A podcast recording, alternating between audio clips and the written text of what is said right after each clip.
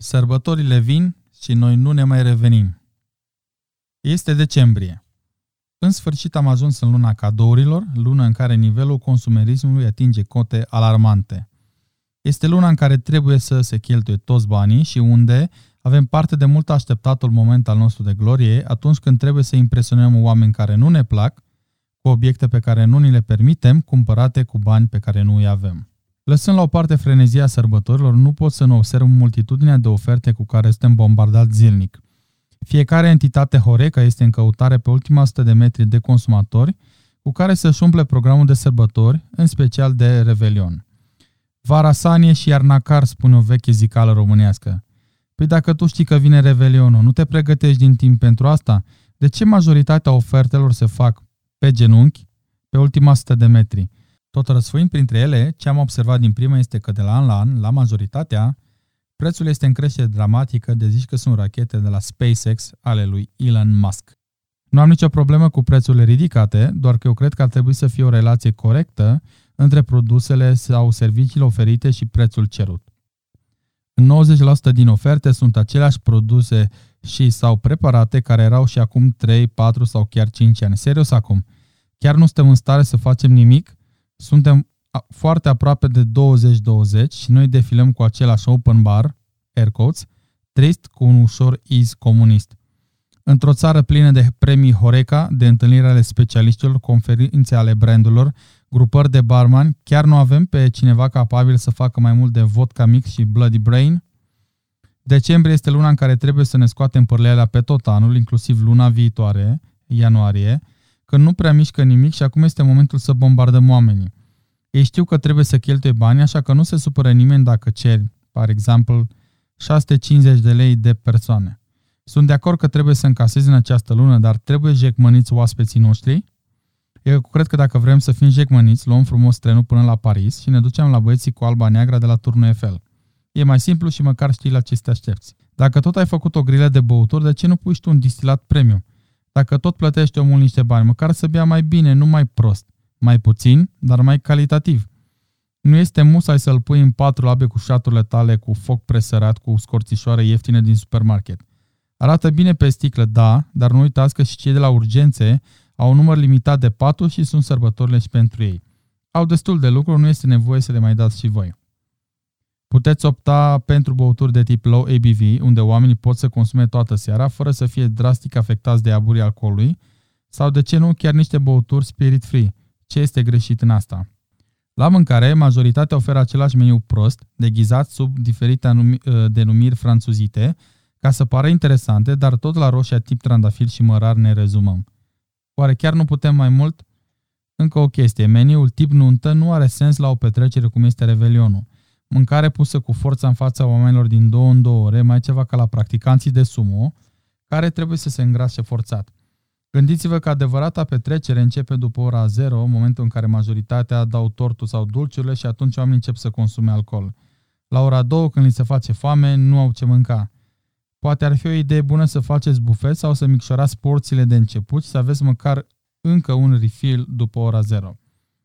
Destul despre mâncare și așa nu este domeniul meu, mergem mai departe la tombolă și la cele multe surprize. Voi ați văzut vreodată acele surprize? Că eu nu. De fiecare dată când am participat la o petrecere de genul acesta, am stat cu sufletul la gură să văd acele surprize. Partea bună este că nu interesează pe nimeni aspectul acesta, așa că poate data viitoare când construiți în Paint afișul de Revelion, puteți scoate lejer această secțiune deosebit de importantă.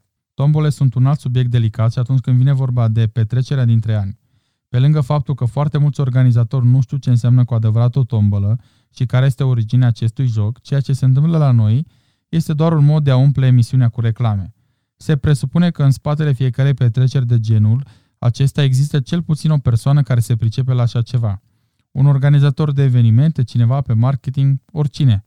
Chiar nu putem avea parte de inițică originalitate?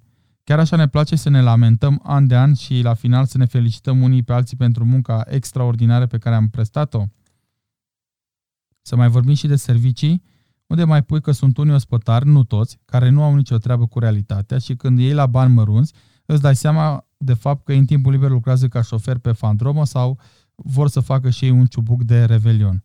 Hai să facem un mic exercițiu mental. Dacă tu ai avut revelionul acum și ai fost kicks pe partea de service, ai o veste bună și una rea. Cea rea este că cel mai probabil ești penny smart dollar foolish și cea bună este că ai 364 de zile la dispoziție să cauți, să găsești, să pregătești, să motivezi, să remunerezi o echipă pentru seara de revelion. Nu ai cum să spui că în aproape un an de zile, dacă îți faci temele, nu găsești pe nimeni. Nu ai cum, pur și simplu.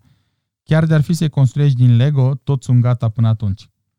Campania este un ritual nelipsit de la o petrecere de genul acesta, însă noi am rămas cumva îndoctrinați cu șampania, a ceea ce nu se găsea pe vremuri. Șampania se face doar în Franța, în regiunea Champagne, restul intră în, la varianta spumant, unde intră Prosecco, cava, cremant, sect și așa mai departe. Așadar, dacă puneți pe a fi șampanie, păi șampanie să fie. Eu știu că este mai ușor să iei niște sticle de spumant la oferta zile din supermarket, dar asta înseamnă să-ți respecti partea ta de înțelegere. O să spuneți că oricum nimeni nu bea acel spumant, este doar pentru a ciocni cu cei din jur, dar v-ați întrebat de ce nu-l bea nimeni, nici aici, nici la întâmpinare. Poate pentru că este o ieftinătură care a văzut struguri așa cum am văzut bananele pe vremea lui Ceaușescu, poate pentru că paharele sunt calde și de cele mai multe ori spumantul este la temperatura camerei, poate pentru că paharele sunt murdare sau nepolișate, poate pentru că multe locații pun gheață carbonică având falsa impresie că este cool, sau poate pentru că multe locații pun cireșe în ele care au fost băgate în clor și după revopsite.